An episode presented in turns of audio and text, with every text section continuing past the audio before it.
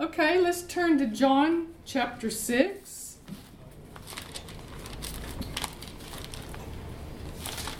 John chapter 6. Today we're going to talk about being convinced of God's provision. Being convinced, or you could say being persuaded of God's provision becoming fully persuaded. John chapter 6.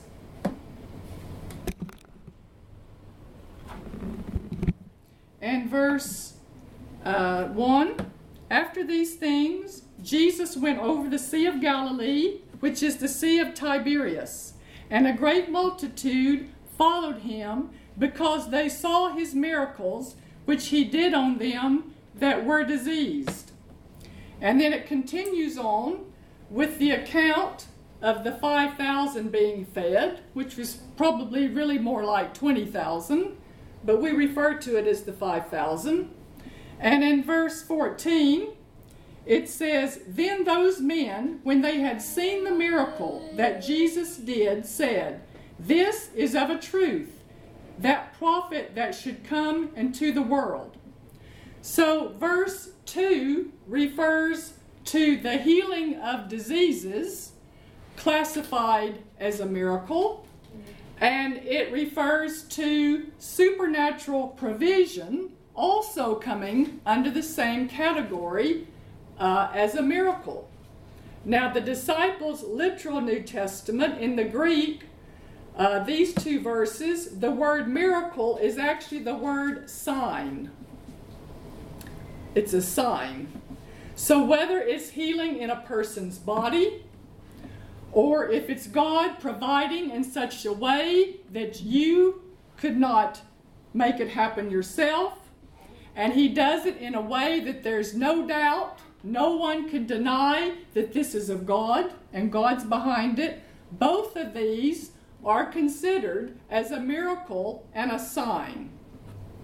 So it's a sign to those who don't know the God we serve that he's alive and that there's no other God like him. Uh, in Acts chapter 1, it says that Jesus showed himself alive in many infallible proofs. So there was no question. In other words, there was no question that God was behind these uh, manifestations and demonstrations of the Holy Spirit in the book and in the book of Acts. All these miracles were infallible proofs that, that Jesus was alive. Now we just uh, decreed our um, word from the Lord from 2015 concerning an increase in manifestations, visitations, and demonstrations of the Holy Spirit in the body of Christ. Uh, in this ministry, we've been proclaiming, decreeing, and expecting it in our daily lives and in this meeting. Uh, Brother Hagin used to say, many people miss the supernatural because they're looking for the spectacular. Uh, for example, you know, in Mark chapter 11, when Jesus and his disciples were walking from Jerusalem to Bethany, and Jesus stopped and he cursed the fig tree. And then the next day they came walking back by the very same fig tree again, and only one person in the whole group noticed that anything had happened to that tree. Nobody else even noticed it. Peter is the only one who said, Look, Master, the fig tree that you cursed is dried up. So it was not spectacular, but it was supernatural. There weren't fireworks, there weren't lightning bolts, there wasn't a choir of angels that appeared, you know. It was, uh, it was so uh, subtle that Peter's the only one that even noticed anything had happened to that tree, but it was still supernatural. And sometimes it's easy for people to miss their healing because if, if a person assumes that all healing is instant, and many people do, and I'm not talking against that at all, we're believing we're believing for suddenlies and instant healings. We're believing for, uh, you know, we just decreed an increase in instant healings and notable miracles. So we're believing for that. But when people um, are so expecting instant healing, uh, they're expecting a lightning bolt or an angel or, uh, you know, uh, uh, flashing lights or something, they can miss the supernatural because healing is still supernatural. I don't care if it happens in five seconds, five days, five weeks, five months, or five years. It's still supernatural, even if it's not spectacular.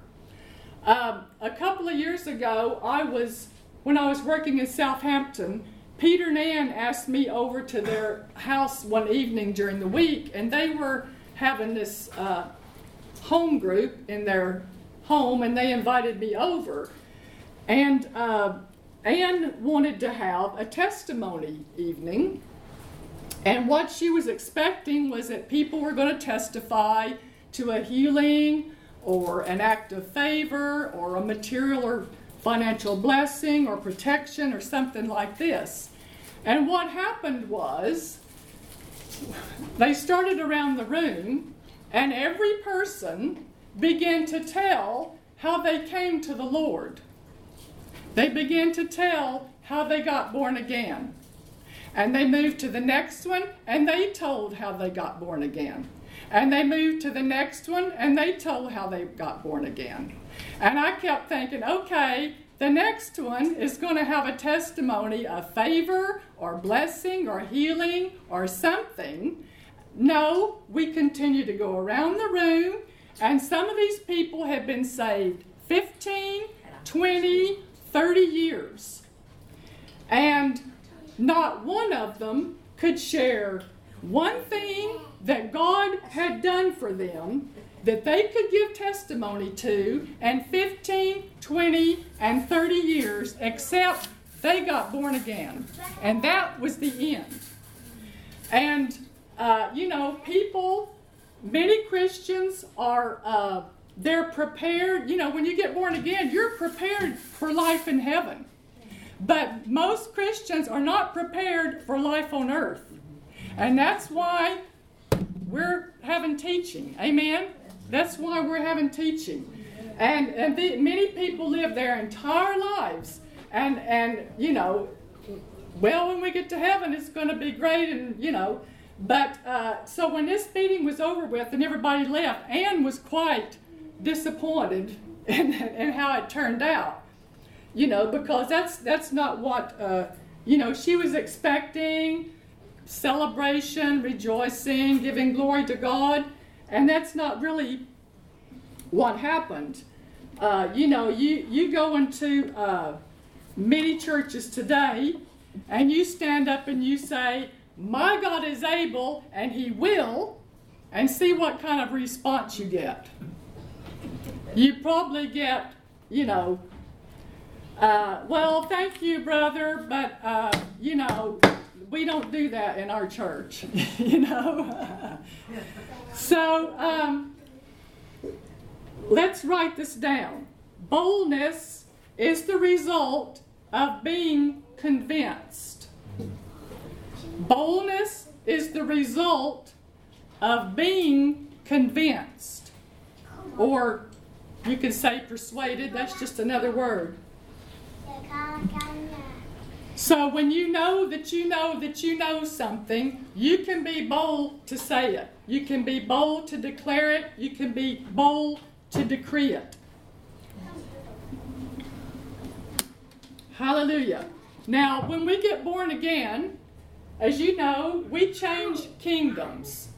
Colossians 1 13 and 14 says, We have been delivered out of the dominion of darkness, and we have been translated into the kingdom of his dear son. So that happens at the new birth. We, we change kingdoms. We're not in the devil's kingdom anymore. Now we're in the kingdom of God. But what we also need to do, and this is something I'm just kind of learning myself, we also have to change systems. We've already changed kingdoms, but now we got to change systems because most Christians live their entire lives in the kingdom of God spiritually, but operate in the natural world in that world system out there that has been built and dominated by Satan. And we're used to operating in and living in that system in the natural instead of switching to God's system of provision, we've been relying on the world system to provide for us. And that's not really where we're supposed to be. And I believe in these end times, we're going to have to be able to, to leave reliance on that world system for what we need. And we're going to have to be able to tap into God's system for what we need. So, uh, we, we want to get to the place where we're not limited to a paycheck. Okay? Now, you know, this takes a while to get your faith to that level. But, uh, you know, I've, I've, you know, you hear people say, well, that car costs 50,000 pounds, you know, like they can't have it. Why do they think they can't have it? Because they don't have the money for it. But in the kingdom of God, the currency is faith. Amen? So if you ain't got the money, you can still get the car if you got faith. Amen? Because our currency is not money, our currency is faith. Now, the Bible talks as much about God's willingness as he does his ability. You remember the story in Matthew 8 where the man with leprosy came to Jesus and said, I know you can heal me if you will. What did Jesus say? Well, I'll pray about it. Is that what he said? Yeah. He, no, he did not hesitate. He said, I will. He didn't pray about it. He didn't say, I'll have to, I'll have to ask God. Uh, what about the centurion? The centurion came to Jesus, my servant lies home, sick of the palsy. Uh, Jesus did not even wait for him to be asked to come. Jesus said, I'll come. He didn't even wait to be asked. He did not hesitate. He just said, I'll come. And the centurion said, No, it's not necessary. Just speak the word only. That's all you have to do. And my servant will be healed. What about Mark chapter 5, Jairus? He said, Come and lay your hands on my daughter, and she will be healed, and she will live. And the Bible says, And Jesus went with him. He did not hesitate. He, he uh, didn't say, Well, I have to pray about it, or I have to check with God about it. He, he, when he asked him to come, Jesus went with him, no hesitation. And Hebrews 13 8 says, Jesus Christ the same today, uh, yesterday, to, today, and forever. So if Jesus was willing to do it then, then he's also willing to do it for us. When you make bold statements of faith in front of some people, you just draw their unbelief. Either they don't know what the Bible says, or they disagree with what the Bible says. And when somebody doesn't know what the Bible says, that's easy to fix.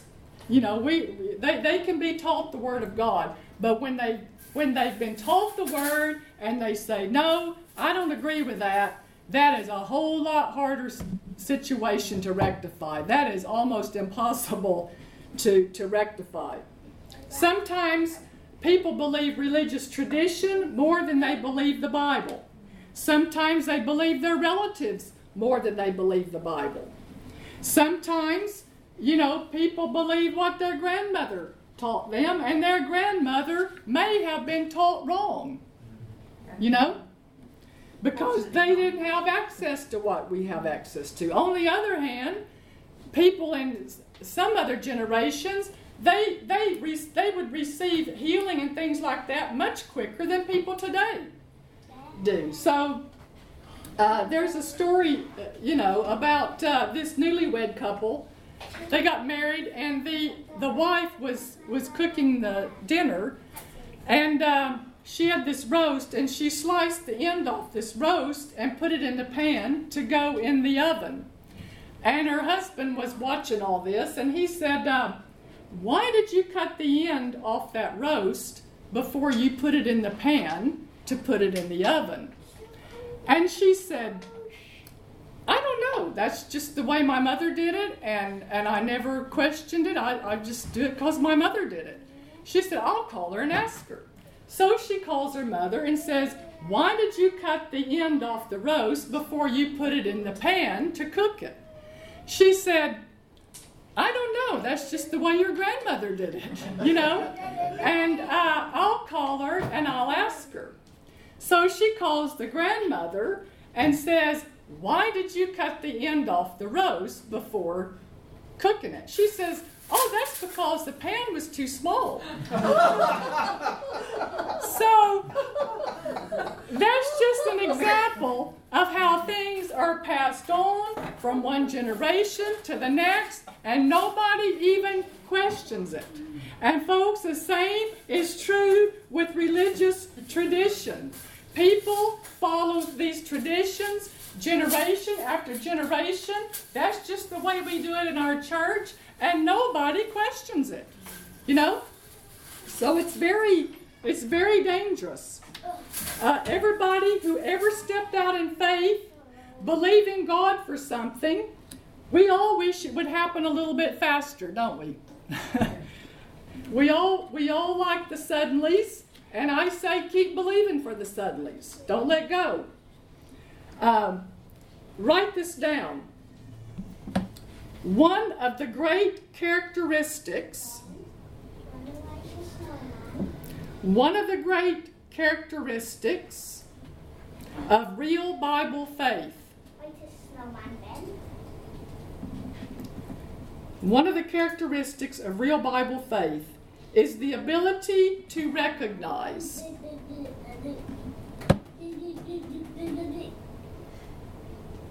God's ability to provide for his own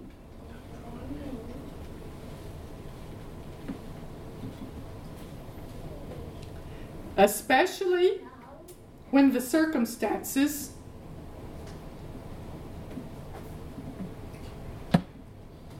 appear to be impossible.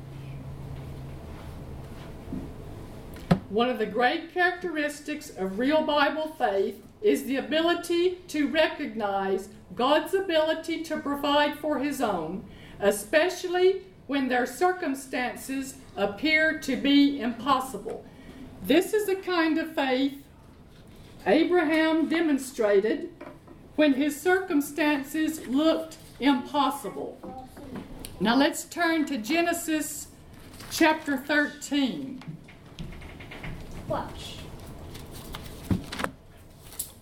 Genesis chapter 13.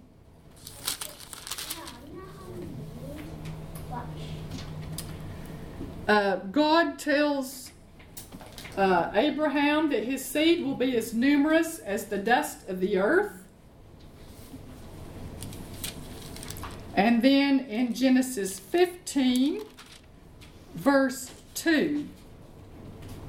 Well, verse 1 After these things, the word of the Lord came unto Abram in a vision, saying, Fear not, Abram, I am thy shield and thy exceeding great reward. And Abram said, Lord God, what wilt thou give me, seeing I go childless, and the steward of my house is this Eliezer of Damascus? So God's telling Abraham that he and Sarah are going to have their own son, and he will be the heir. And then God takes them outside and he shows them the stars, and he says, So shall thy seed be. Now, at this point, Abraham is 75 years old. And in spite of what God has told him up to this point, he is still not convinced that this is going to happen. Okay? Now, how do we know that he's still not convinced that this is going to happen. Because in the next chapter, in chapter 16, we have the birth of Ishmael. Okay? so that's how we know that Abraham was not yet convinced that God was going to do this through Abraham and Sarah. Uh, you know, Abraham is mentioned among many other great men and women in Hebrews 11, what we call the, the heroes of faith. And the reason that their exploits were so remarkable is because these people did not have the Bible to read like we do. They, the New Testament did not even exist. They could not, Sarah and Abraham could not pick up the Bible and read where this had ever happened to anybody ever before in human civilization. They couldn't pick up the Bible and read where somebody 75 years old could have a baby. So you can see how their faith was limited because faith comes by hearing the Word of God. They couldn't turn in the Bible and read where it had ever happened to anybody. They just had to believe God. There, there was no written word.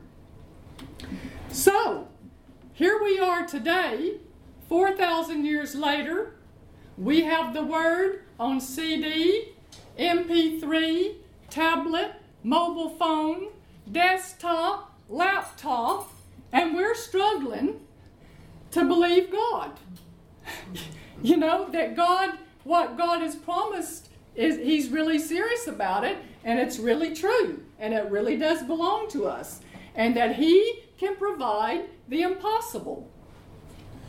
So we can't be too hard on abraham and sarah can we? I can just see abraham and sarah up in heaven saying hey people if we had what you had we would have had no problem. You know what i mean?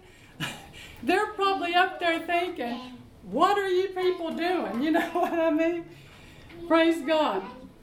So when you hear somebody say, Yeah, I know that's what the Bible says, but they are not convinced.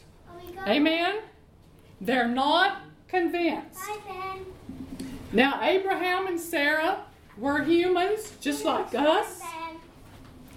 And uh, what, what do people do what do people do uh, when they're not convinced that God will keep His word and do what He said for them?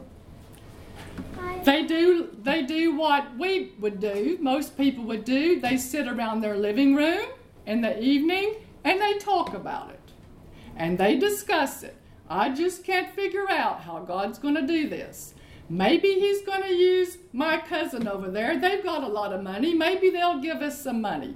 Maybe he's going to do it this way. Maybe he's going to do it that way. And they rack their brain trying to figure out how God's going to do this. And they talk about it and discuss it. And I'm sure Abraham and Sarah did the same thing. They sat in their tent at night and they discussed over and over and over how on earth is God going to give us a son? We're 75 years old. And so Abram, Abraham would pace back and forth in his tent, racking his brain, how's God going to do this? So one day, Sarah said, uh, I was praying this morning and I believe God spoke to me and I know how He's going to do this. He's going to use my servant Hagar. And um, Abraham, the father of faith, did not say, Get behind me, Satan. You have not heard from God. Abraham said, That's a wonderful idea. Sweetheart, why didn't I think about that? Why didn't I think of that? That's what Abraham said. You know, I believe you have heard from God. Now, you cannot find one miracle in the Bible that ever came to pass as the result of human reasoning and logic. You cannot find one miracle that ever came to pass as a result of human reasoning or logic. And when people are not convinced about God's Word and they don't exercise the fruit of patient endurance, they oftentimes lean to the arm of the flesh and they produce an Ishmael like Abraham and Sarah did. And people uh, will produce an Ishmael house, an Ishmael car, Ishmael holidays, Ishmael credit cards, and you know, they get tired of waiting and they go out and they, you know, deal with it in the natural and we'll just get this, you know. And then, because God's not in it, they struggle to make the payments every month. They struggle to make the car payment, they struggle to make the house payment, they struggle to pay their credit card bills because God wasn't in it. They got impatient and they thought, we'll help God. And they go out and they turn to the arm of the flesh. And this is what Sarah and Abraham did. They leaned to their own understanding and they produced an Ishmael. And Galatians 4, uh, Paul refers back to this. Galatians 4:23, he writes, Ishmael was of the flesh. So, in Genesis chapter 16, Abraham was 86 years old when Ishmael was born. Now, between uh, Genesis chapter 16 and Genesis chapter 17, 13 years go by. There's 13 years between those two chapters. Which chapters? Genesis 16 and 17. Yeah. So in Genesis 16, Abraham was 86 years old when Ishmael was born. Now, 13 years later, in Genesis 17, Abraham is 99 years old. And God comes and he speaks to him again. And this time, this was not exactly a friendly conversation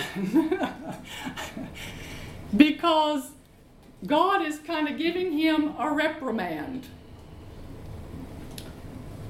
I mean, it's it's hard to imagine going 13 years and not hearing God. I mean, that in itself is just whoa. But anyway, God appears to him again, and in verse 1, uh, and when Abram was 90 years old and nine, the Lord appeared to Abram and said unto him, I am the Almighty God. Now, the, the uh, word Almighty God in Hebrew is the word El Shaddai. El means strong one, Shaddai means the breasted one. This describes God as the strong nourisher, strength giver, satisfier, and all bountiful, the supplier of the needs of his people. So in the Old Testament, every time God revealed another facet or another uh, a facet of his character or his nature, a name came with it. Uh, Jehovah Jireh. We, we say Jehovah Jireh, my provider. Actually, it doesn't actually mean that. It means the one who sees. The one who sees ahead. The one who sees in advance and provides. Um, for example, Jehovah Rapha. I am the Lord that healeth thee. And the people said, Oh, God heals. He just revealed another aspect of his nature or character. Jehovah Nissi. Oh, the Lord will give us victory over our enemies. So every time God showed them another facet of his nature and character, a name came with it. So when God said, I am El Shaddai, I am God all sufficient, he was saying, Abraham, I don't need your help. So that's what he's saying. All I need is your faith. God tells him again, You will have a son, and it will be through your wife, Sarah. And it is through Isaac that I'm going to establish my covenant, and uh, he will be a mighty nation, Israel. So, the uh, voice translation, chapter 17 of Genesis 1, says, When Abram was 99 years old, the Eternal One appeared to him again, assuring him, assuring him of the promise of a child yet to come. You could say convincing him. Convincing him of the promise of a child yet to come. Let's turn over to Romans 4.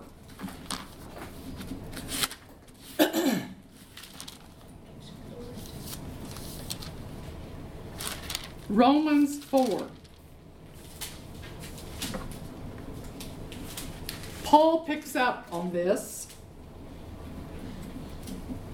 and he's referring back to this point in Abraham's life when he was 99 years old.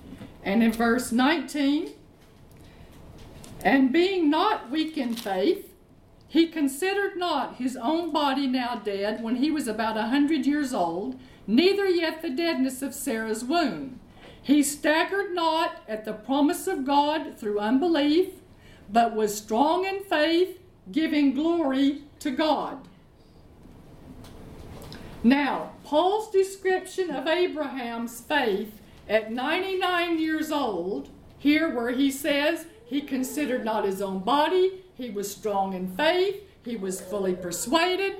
This description of Abraham's faith at 99 years old is much different from Abraham's faith at 75 years old.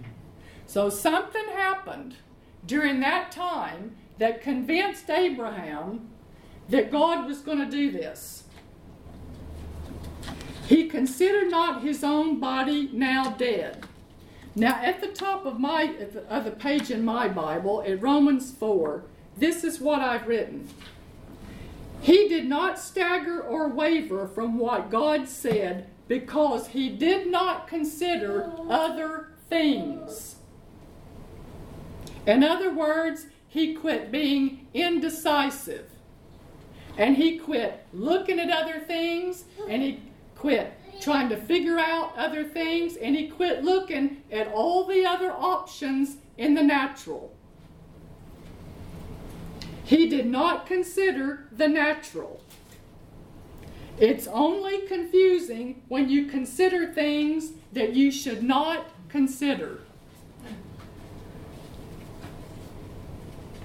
You are tempted to waver when you consider the other options.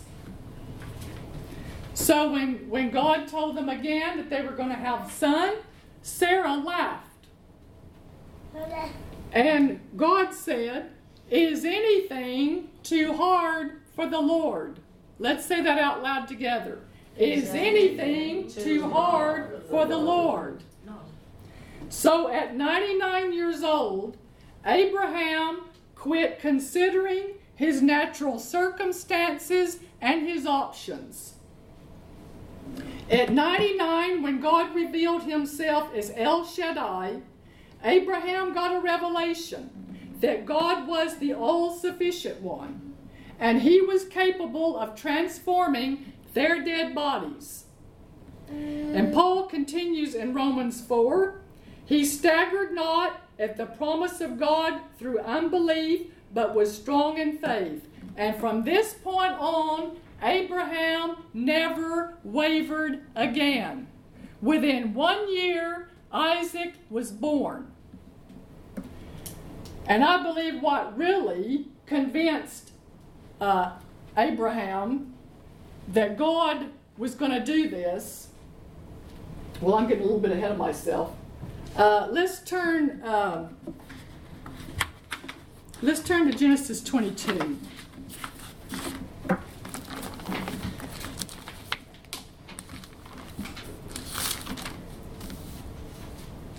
Verse uh, 8.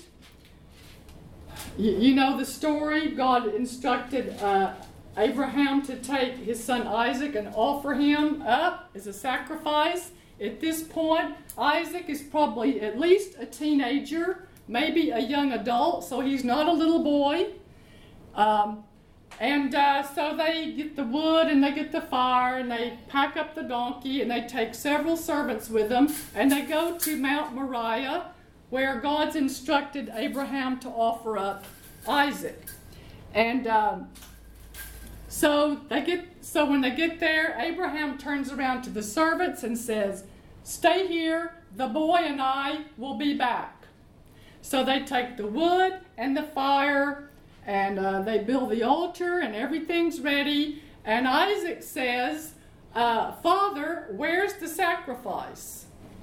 And then in a minute, the penny probably drops. You know that oh it's going to be me. You know what I mean? And you know how we talk about Abraham's faith. Have you ever thought about Isaac's faith? What kind of faith did he have to have? He had to know that man heard from God.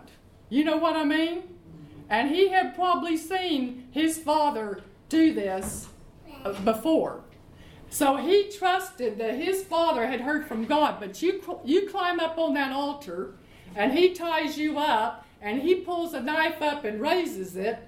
You better know he's heard from God, you know? So to me, Isaac had mountain moving faith as well. And Abraham said to him, My son, God will provide himself a lamb. Everybody say, God will provide. God will provide. So Abraham didn't have any idea how God was going to do this, but he was convinced that God would keep his word and keep his promise.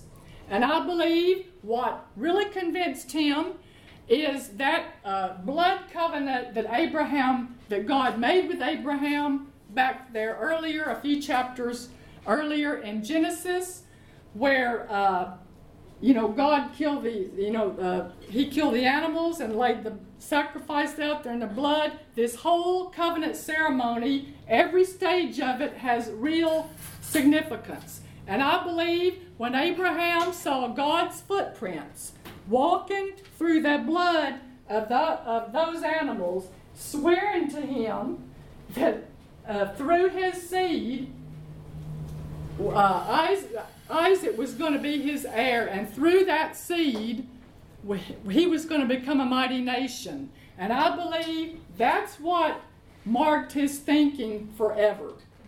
And that's why he could turn around to those servants and say, The boy and I will be back. Even if he did go all the way through with it, which he was willing to do. He was willing to go all the way through with it. He believed that God would raise that boy up from the ashes. He was so convinced. That's why he said, uh, The boy and I will be back. Now, Hebrews 11, verse 19, bears this out. Let's turn over to Hebrews 11. This confirms that because in Hebrews 11 19, it says, accounting that God was able to raise him up even from the dead, from whence also he received him in a figure. So uh, the, the contemporary English version says, because he was sure that God could raise people to life, this was just like getting Isaac back from death. Notice the words, because he was sure. In other words, he was convinced having no doubt. He counted, he, he counted, uh, he already saw in his mind him and uh, Isaac walking back down that mountain together.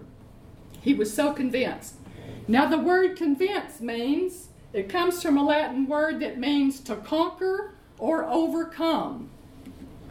So you could say he conquered and overcame all doubt in his mind. and in Genesis 22 8, Abraham boldly proclaimed, God will provide, and God did provide. And he established from that time forward any covenant man or covenant woman, any seed of Abraham that will dare to believe that God is Jehovah Jireh in their lives, God will back his word and he will provide. Now let's turn over to Isaiah 55.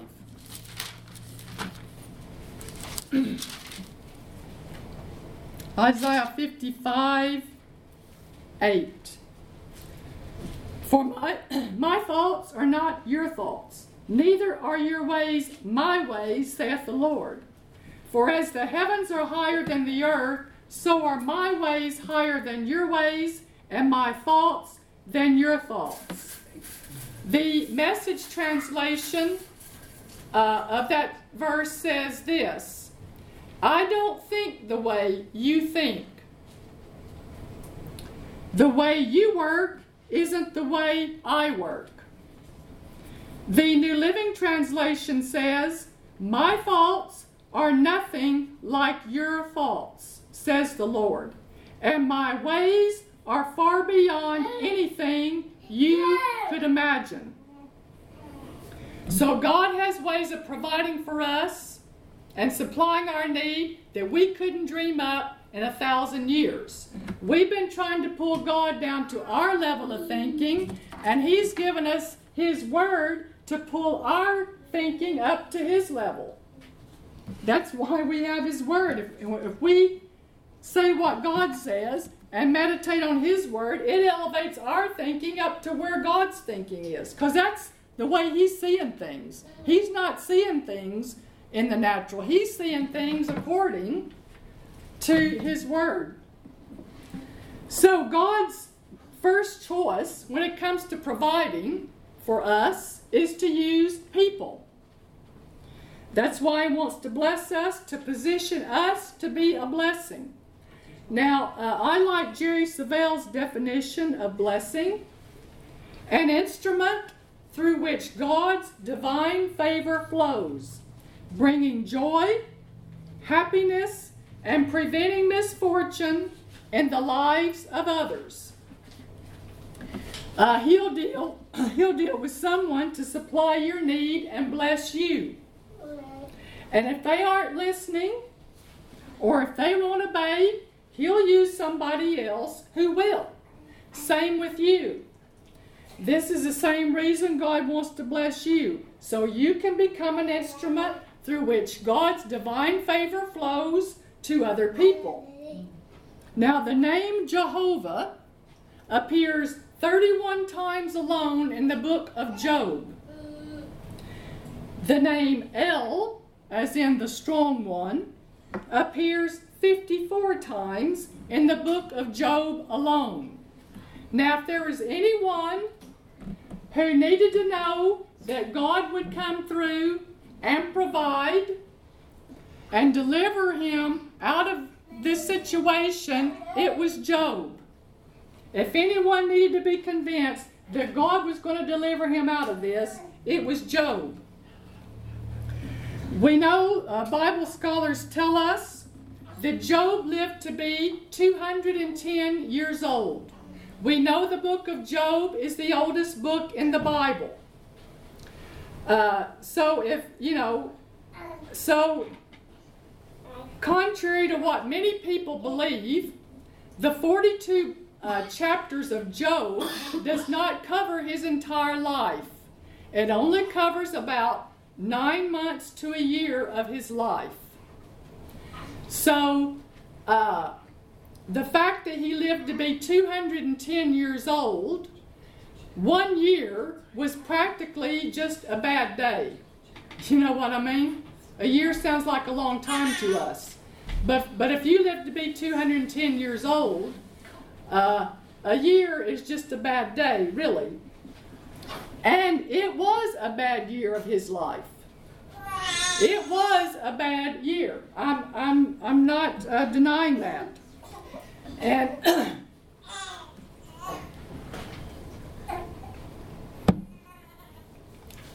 but if people come to me, if people come to me and say, well, you just don't know how bad it is, and you just don't know what I've been through, and you just don't know what it's like. Hey, they are wasting their time. I know. I have been there, I have experienced it, and I have come out. Amen? I can tell you, I can tell you about more than one bad year. You know, I had one or two or three bad years when I first came here. And yesterday, when I was praying and, and I began to recall all the things, all the way God provided for me in those first few years that I was here. And I began to recall and recount all these things. And I thought, man, there's no reason for I should I should never be doubting God providing for me. I, by now I should be convinced that God will provide for me as I begin to recall all these things He did. The work permit, which they told me three times I would never get, I'm still here. The the permanent residence, the passport, uh, uh, you know, on and on and on. And I'm not going to tell you about all of them, but I'm going to tell you about one or two. And um, uh, the first uh, convention of Brother Copeland's I went to, I didn't really have the money to go. And this, you know, everybody had booked all their hotels in advance, and this girl at church kept nagging me for several weeks you need to come with us to this convention. And then I didn't have the money, and I was just beginning to learn these things. I was just beginning to get in the Word. And I knew about Brother Copeland. I had watched him on television America, but I didn't get it. I, it just went up here, you know. Anyway, last minute I went. It took all the money I had virtually to get a hotel because now the only hotels left are the most expensive ones, you know. So, um, anyway, this girl drove, and I started thinking about it. I never lacked for anything to eat. I don't know where this food came from. I mean, this girl just always had food, you know? She must have brought it with her or something. I never bought a meal the whole week I was there. And and I and I was given uh, I said, Lord, I'm going to give, every time that plate goes by, I'm going to give something. Well, anyway, by the time the week was over, I had 20 pence left in my bank account. And folks, I'm telling you, no credit card, no overdraft, no welfare benefits, nothing. And when I say nothing, I mean nothing. I never heard of an overdraft till I came to England. I didn't even know what one was. I guess they have them in America. I have no idea. I never heard of an overdraft. No money coming from America. My parents were not sending me money. I didn't tell them what I was going through. I didn't tell anybody in my church. I didn't speak a word to anybody. One thing, I was so embarrassed about it. You know what I mean? Because I didn't grow up like this. And all of a sudden, I am plunged into this with no natural way to turn it around. My parents would have sent me money if I would have asked. I didn't want them to know. I didn't want them to worry about me. And plus, this is the bottom line. Okay, they might have sent me money one month, but that's just temporary. What am I going to do next month? What am I going to do the month after that and the month after that? I didn't want a temporary fix. I wanted a permanent out of this curse, lack, insufficiency situation. And I knew somehow the answer was in this book. And I just kept putting the word in and putting the word in and putting the word in. And this is what people need to understand about whether it's finances or healing or whatever. The change doesn't start out here. The change starts in here. This is where the change starts. It doesn't start in your bank account, it doesn't start in your body. You got to keep putting that word in here, and, and eventually the natural begins to change. Well, we came back from that convention. I had 20 pence in my bank account. We drove back to her house. I had no money for a train ticket. Anyway, I got back home. I said, Okay, Lord, I'm going to church tomorrow. Money or no money, you know it's against the law to ride the train without a ticket, but I'm going to church. And if I get put in jail, somebody will just have to come get me out because I'm going to church. Plus, I had some duties there, so, you know, I had to be there. And at this time, they just set up those ticket machines in central London. So I, we pull into Tottenham Court Road, and just as I stand up to get off the train, there are two ticket checkers standing on the platform, ready to get on this train. The doors open, I stepped off, they stepped onto the carriage behind me. Okay, I made it through that. I got up to the ticket hall, still don't have a ticket. And I couldn't climb over the barrier because there's two men standing right there, you know, checking tickets. So I thought, well, I'll wait till somebody comes along from church I recognize and they can just loan me the money, you know. Uh, and so anyway, I'm just kind of standing around there praying, and my eye caught a piece of paper on the floor across the room, and I walked over and I picked it up, and it was a ticket with the previous date on it. So that was no good. I threw it back down.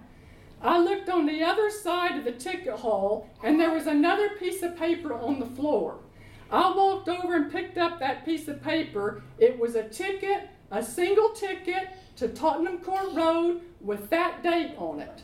And I picked it up and I went and put it in that machine. The doors open and I walked out.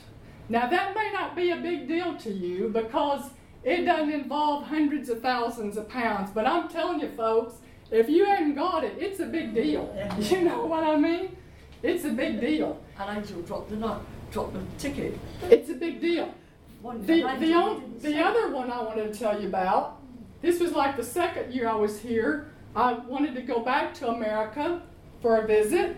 I had enough money. By this time, I've been working a little while.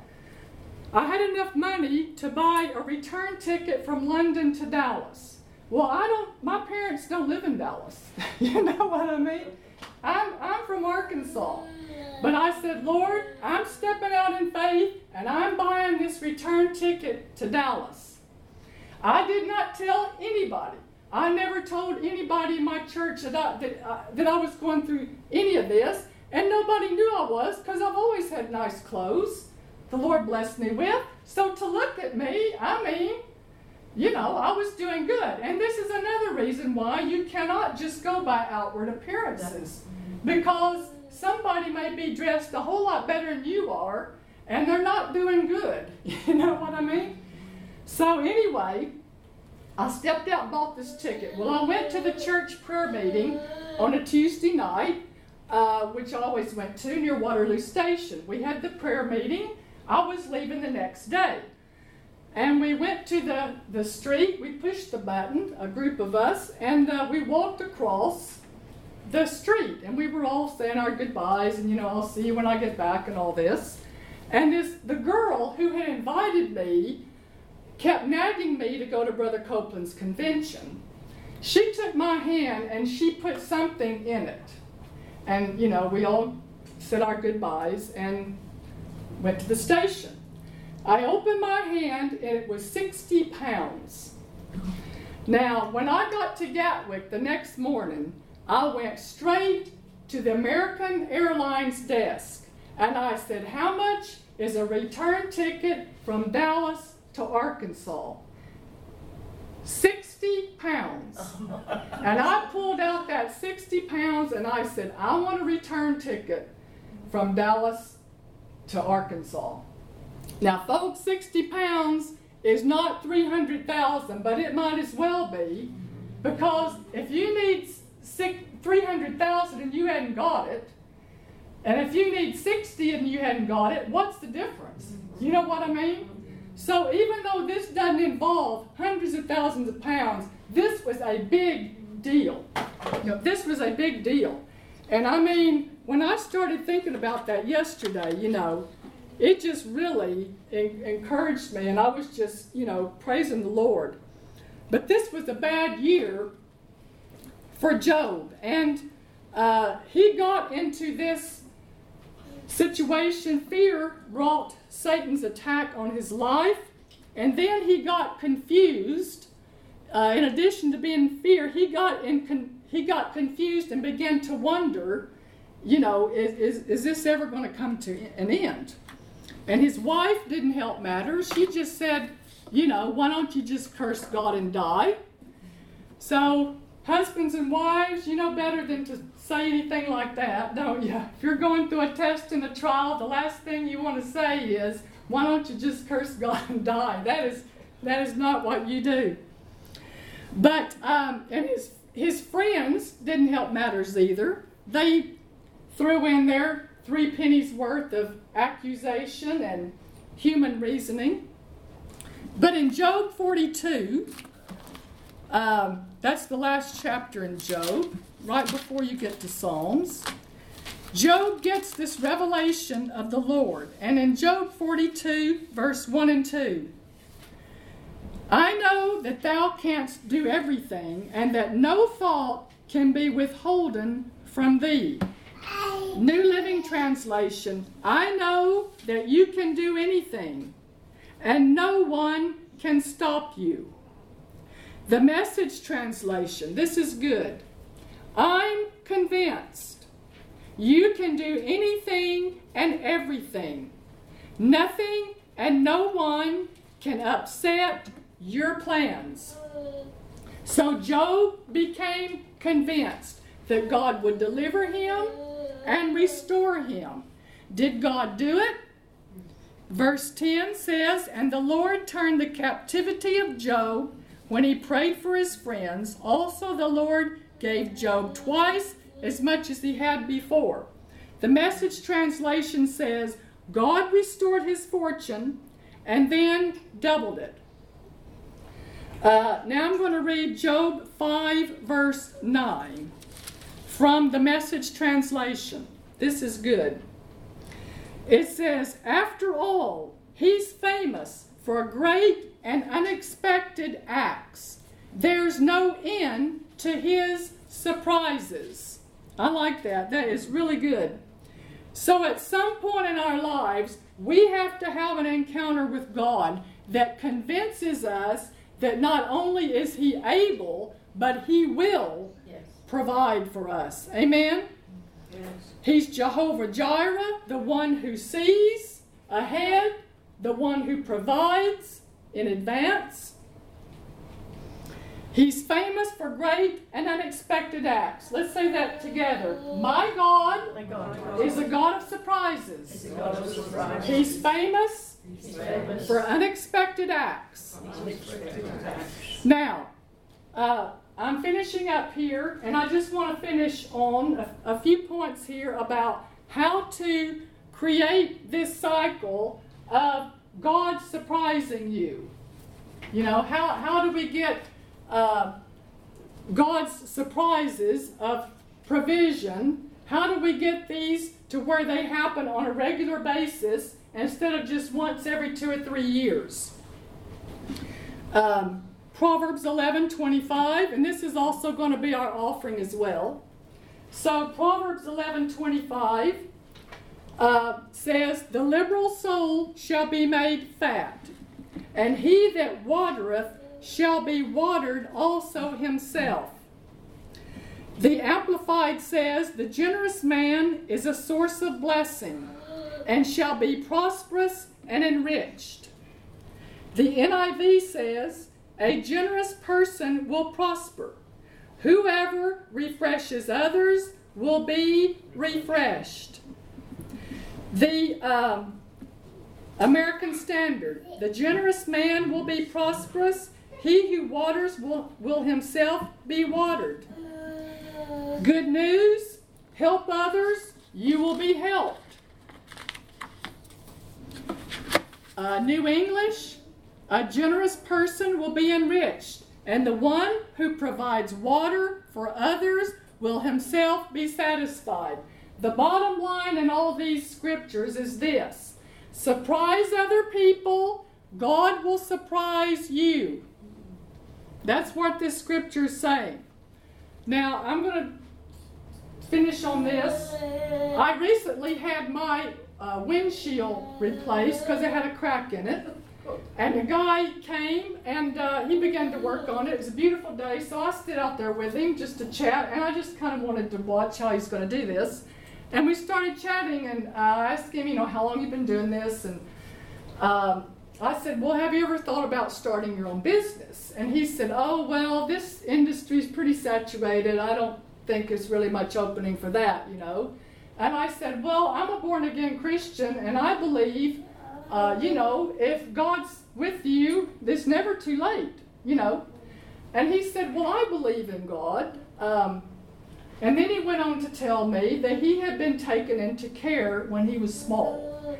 And uh, he was marched to church and all this, you know, and he. Uh, he didn't seem bitter about it or anything, you know, and he didn't seem to feel sorry for himself or anything. And we carried on talking, and I said, Well, Maybe you didn't get a very good start in life, but you can have a good finish. And I said, you know, you just need to ask the Lord into your into your heart. You just need Jesus in your heart. So he's listening, and we're talking, and I'm watching him and everything. And uh, he began to tell me that he had been fighting depression, and he didn't want it to affect his kids.